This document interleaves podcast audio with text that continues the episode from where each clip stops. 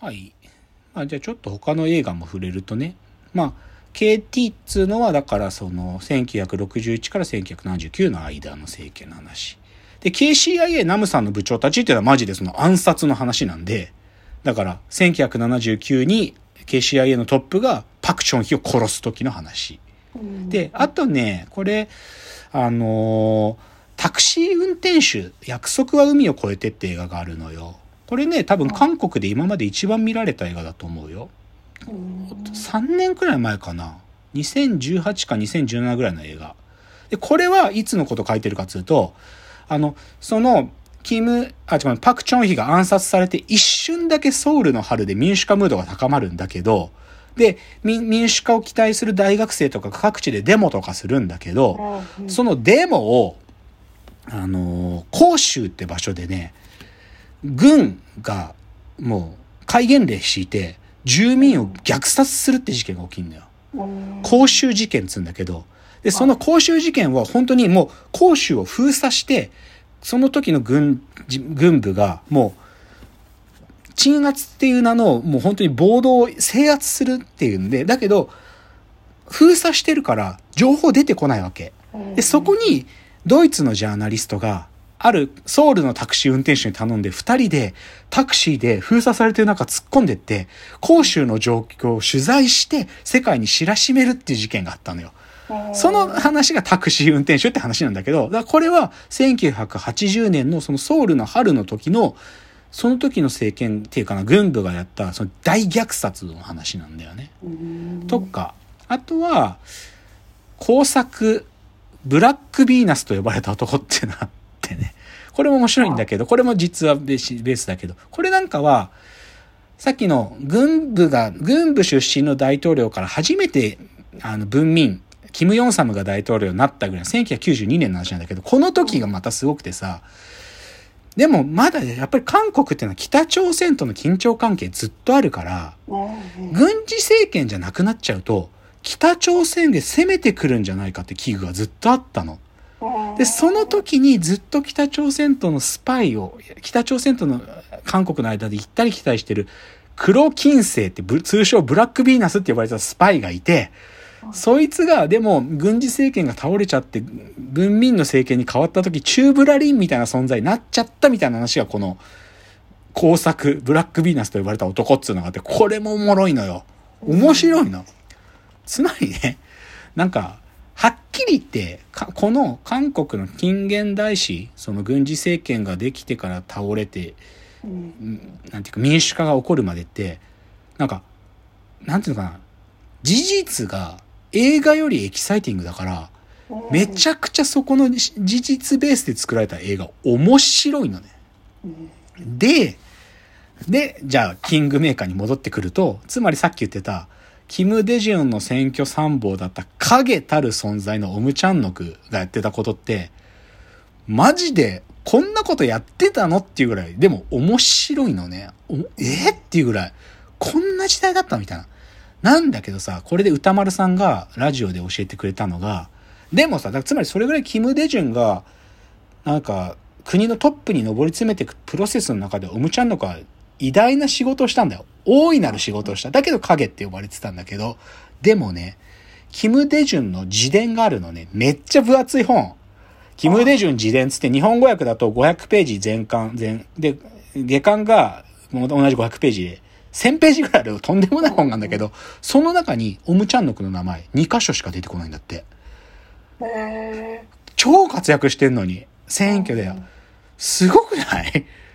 で、もっと面白いのが、で、実はさ、このキングメーカーって映画の元になってる資料って2つで、1つはこのキム・デジュン自伝なの。キム・デジュン自伝が実は1つで、もう1個は、あの、実録 KCIA、ナムさんと呼ばれた男たちっていう本があって、これがもう1個の資料なの。で、実はこの、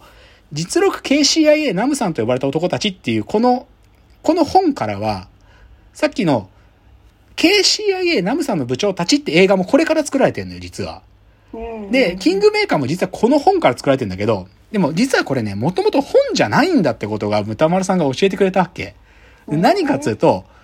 東亜日報っていう新聞に、ナムさんの部長たちっていう連載が1990年から92年まであったんだって。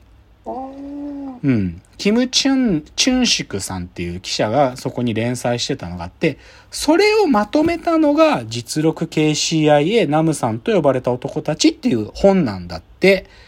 なんだけど、これ、韓国で出版された本には、この連載のやつが全部載ってんだけど、日本観光版ね、94年に日本で翻訳出版された版には、なんとね、この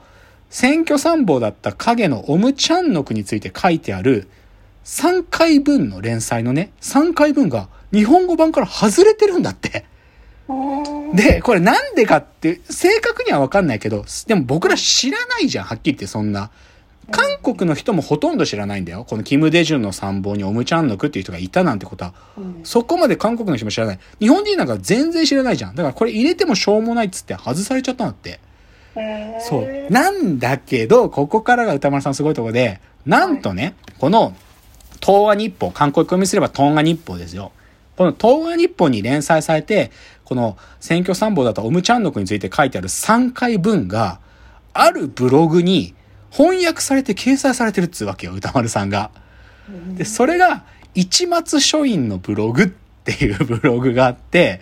これ書いてる人が、秋月のぞみさんって人で、明治学院大学の名誉教授の先生なんだって。あの、韓国、朝鮮近現代史の研究者で、その人が論文とかに書けないことをここでブログで書いたりしてるところに、キングメーカーのブログの回があって、そこに、東亜日報の記事の翻訳版3回分載せてくれてるっつうのよ。で、それがさ、めちゃくちゃ面白いんだよ、読むと。この映画、僕映画見た後にこれ見たの。そしたらさ、だから正直言うと僕映画見た後、これ、この選挙戦略作りもんじゃねって思う部分結構たくさんあったんだよ。けど、マジじゃんと思って。マジなんじゃんと思って。そう、東亜日報の記事に書いてある、本当にその、オムチャンノクがやった選挙戦術の事細かが、もっとえぐいこと書いてあるわけよ。こんなことしてたみたいな。すごいよね。すごいよね、つうか。だから、その、ちょっと資料がいろいろ出てきちゃって混乱するかもしんないけど、でもこの東亜日報っていう韓国の新聞に連載されてた記事があって、ここから作られてるっていうのが面白いところよね。そういう人がいたんだっつって。でも実際さ、その記事読ん、その、翻訳された版のね、ブル一松書院のブログ読んでて書いてあって面白いのは、本当に組織の名手とか選挙の記載って呼ばれてたんだって、そのオムチャンノクって人って。で、その彼のそそ選挙戦術、組織宣伝戦術ってね、その、要は敵側のさ、共和党、政権側の KCIA もガチで注目してて、なんか、だんだんと敵側が分かってくるわけ。で、映画もそういうシーンあるんだけど、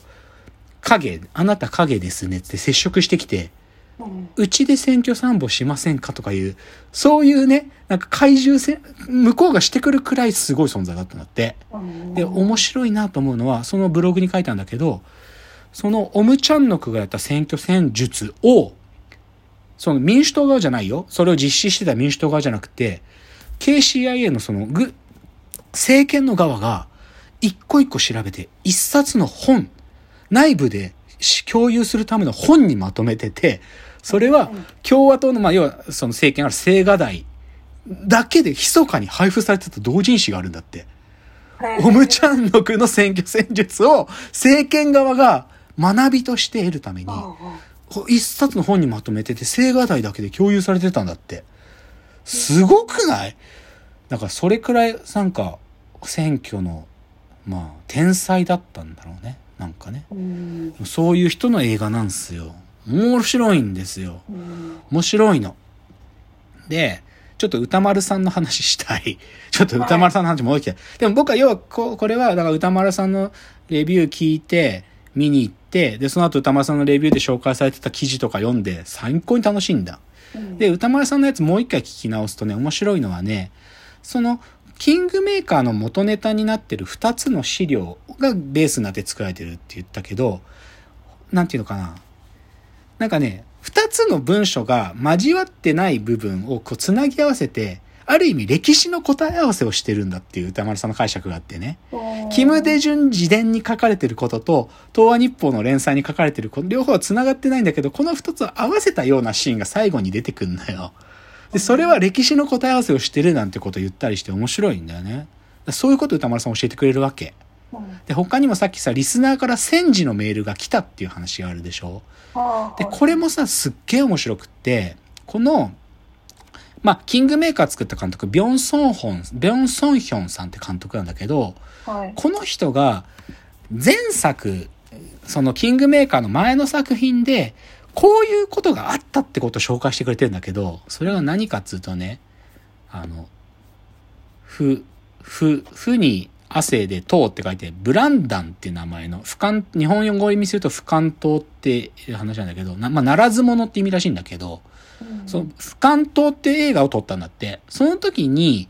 で、この俯瞰島っていうのがさ、ちょうどね、いつの時やってたかってあの、パククネ大統領のだ、あの、弾劾の裁判とかが起こってる時だから、政治に対する不信が、こう、高まってる時間にその映画があって、で、政治についての映画だから、それを自主上映会とかするようなファンたちが生まれたんだって、すごくこう、その、ビョン・ソンヒョンさんの前作である、俯瞰島っていう映画の、こう熱烈なファンたちっていうのが生まれたと同時にね、